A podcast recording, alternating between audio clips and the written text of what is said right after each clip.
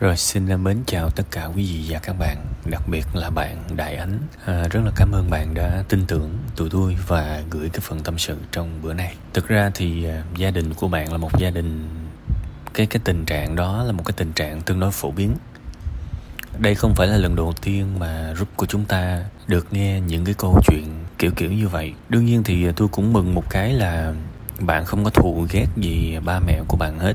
Thì à, cái này cũng là một cái tốt tôi nghĩ chắc cũng có phần là bạn cũng là con út và được cưng chiều đúng không?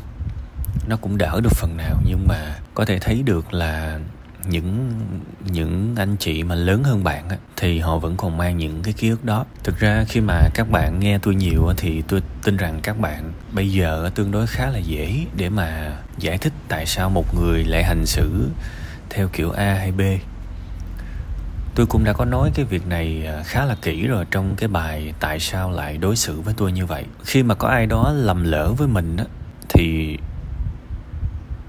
thực sự nha rất là khó để người ta quên. Hầu như người ta không quên được gần như nó là như vậy nó cứ nằm ở đó. Rất nhiều người họ nghĩ là họ quên được quá khứ họ cho qua rồi nhưng mà thực ra hầu như họ không làm được. Thì mẹ bạn cũng như vậy thôi. Sở dĩ mẹ bạn uh, cáu bẳn khó chịu với ba bạn. Tại vì đơn giản, vết thương, ngày xưa ba bạn tạo ra cho mẹ bạn là một vết thương hoàn toàn có thật. Có thật trăm phần trăm luôn. Và nó nằm ở đó, nó nó đâu có mất đi đâu đâu. Thì bây giờ nó được dịp nó trỗi dậy vì nó có điều kiện thuận lợi. Thứ nhất là cái quyền lực đã trở về phía của mẹ bạn nhiều hơn và mẹ bạn có thể nói. Thứ hai là những cái hình ảnh chướng tai gai mắt nó vẫn có thể lặp đi lặp lại và nó nuôi nó nuôi cái kiểu nỗi đau ngày xưa. Chẳng có cái gì được quên cả. Nó chỉ được vùi lấp, nó chỉ được phớt lờ hay không mà thôi, chứ không quên được. Nên nó thực ra, để để bảo là làm sao để ba mẹ bạn có thể sống vui vẻ hạnh phúc bên nhau, thì cái điều quan trọng là họ phải bỏ qua cho nhau. Mà xét cái đà này thì gần như không thể. Đúng không? Một người nào đó gây ra vết thương cho mình.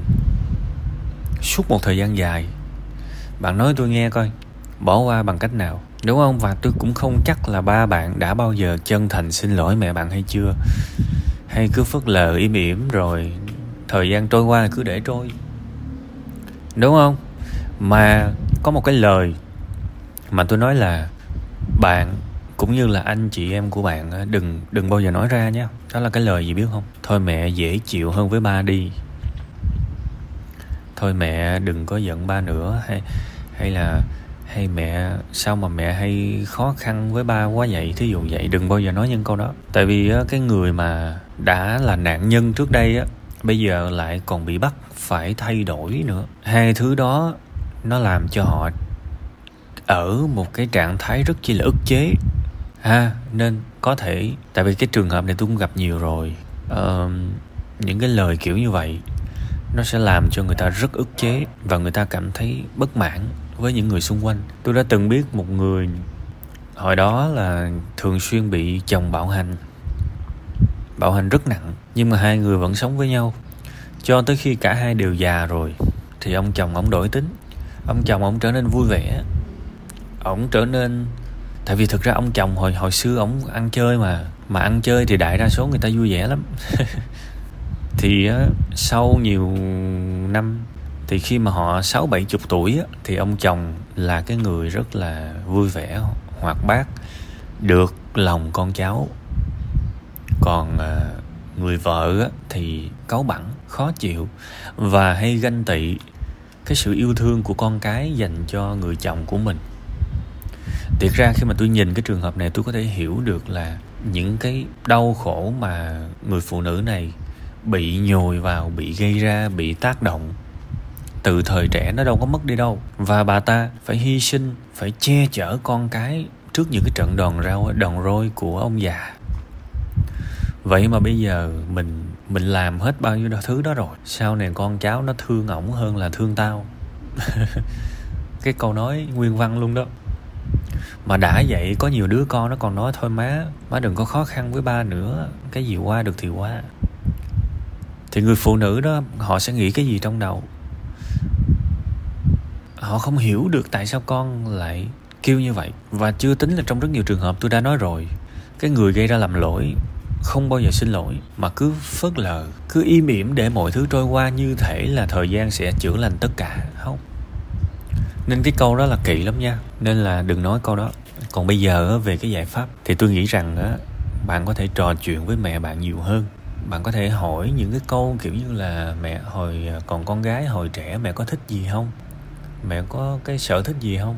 Thì khi mà mình cố gắng mình gợi ra để biết mẹ bạn thích cái gì.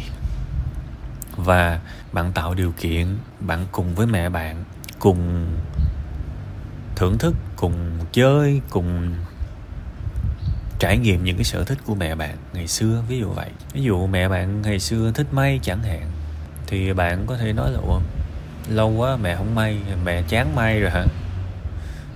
Cái biết đâu nó sẽ lòi được cái thông tin là vẫn thích nhưng mà không có cái máy may. Nhiều khi uh, sau này mình đi làm mình mua cái máy may về mẹ mình sáng trưa chiều tối ngồi may vá thì nó cũng tập trung hơn và quên đi được những cái uất ức mà ba đã tạo ra cho mẹ. Thí dụ vậy. Cái này mỗi cây, mỗi hoa, mỗi nhà, mỗi cảnh nha.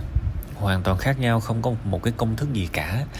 Nên bạn sẽ cần phải tìm hiểu về những cái điều mẹ bạn thích, rồi điều hướng mẹ bạn đến những cái điều mẹ bạn thích, cho phép mẹ bạn được sống, được enjoy, được tận hưởng cuộc sống, được yêu thương chính mình. Thì khi mà trong lòng của người ta, cái tình yêu tự thân nó nhiều lên thì tự nhiên người ta sẽ nghĩ khác về cuộc sống. Người ta sẽ vui vẻ hơn về cuộc sống. Người ta sẽ vị tha hơn.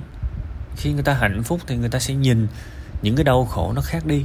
So với khi người ta vẫn còn đang bế tắc, mắc kẹt trong những cái âm ỉ của nỗi đau quá khứ. Mình phải biết cái chuyện này. Ha điều tương tự với ba bạn. Đôi khi ờ, ông chỉ cần con cái ngồi và nói chuyện thôi. Hoặc là nói là, ba thích ăn cái gì? Thường thường mấy ông nhậu thì thích ăn ngon nhưng mà cũng nói là thôi ba thích thì ba uống mỗi ngày cũng được nhưng mà thôi uống rượu thuốc thôi và uh, kiểu như là vài chung vài ly cho uống cho ngon thôi đừng uống nhiều. Ha mình ngồi mình cứ thủ thị còn đương nhiên mình cứ làm hết sức mình thôi còn trường hợp làm không thành công thì thôi. Tại vì đây là cuộc sống của người khác mà bạn cuộc sống của người khác mà đã là cái quyền tự chủ cuộc sống của mỗi người á thì họ sống tốt thì họ được phần thưởng. Họ sống không tốt thì họ bị trừng phạt. Kể cả về mặt sức khỏe, kể cả về mặt tinh thần. Và cái điều tiên quyết phải nhớ là mình không sống được thay người khác. Tuy rằng có thể mình có lòng tốt, nên thôi mình cứ làm hết mình.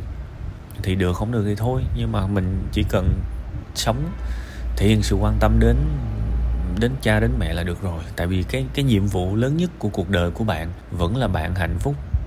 Vẫn là bạn có thể chăm sóc chính mình được nhiều. Tại vì nếu mà mình không có cái gì mà thì mình làm sao cho được người khác, đúng không? Cái này tôi cũng nói rất nhiều rồi.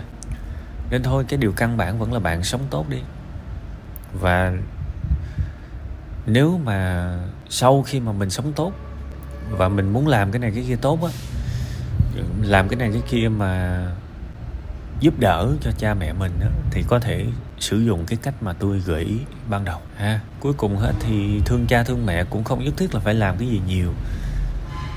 Cố gắng tìm hiểu cố gắng xem cha mẹ mình đề cao cái gì yêu thích cái gì thì mình chia sẻ cái đó với họ thì cái đó cũng rất là tuyệt vời rồi. Ha đôi khi bạn nói chuyện với mẹ bạn nói lâu ngày lâu tháng và hai mẹ con thân thiết thì đôi khi mẹ bạn ngồi kể lại những cái vết thương của mẹ bạn ngày xưa cho bạn nghe, bạn ngồi bạn nghe, bạn đồng cảm được, thì đó cũng là một cái món quà lớn đó, chứ không phải lúc nào nhất thiết cũng phải biến mình trở thành một siêu anh hùng để mình thay đổi người này người kia và khiến cho họ hạnh phúc, thì cái đó nó hơi khó. Ha, đó là cái góc nhìn của tôi nha. Chúc gia đình bạn nhiều niềm vui, nhiều sức khỏe, hòa thuận và mỗi ngày mỗi yêu thương nhau hơn nha.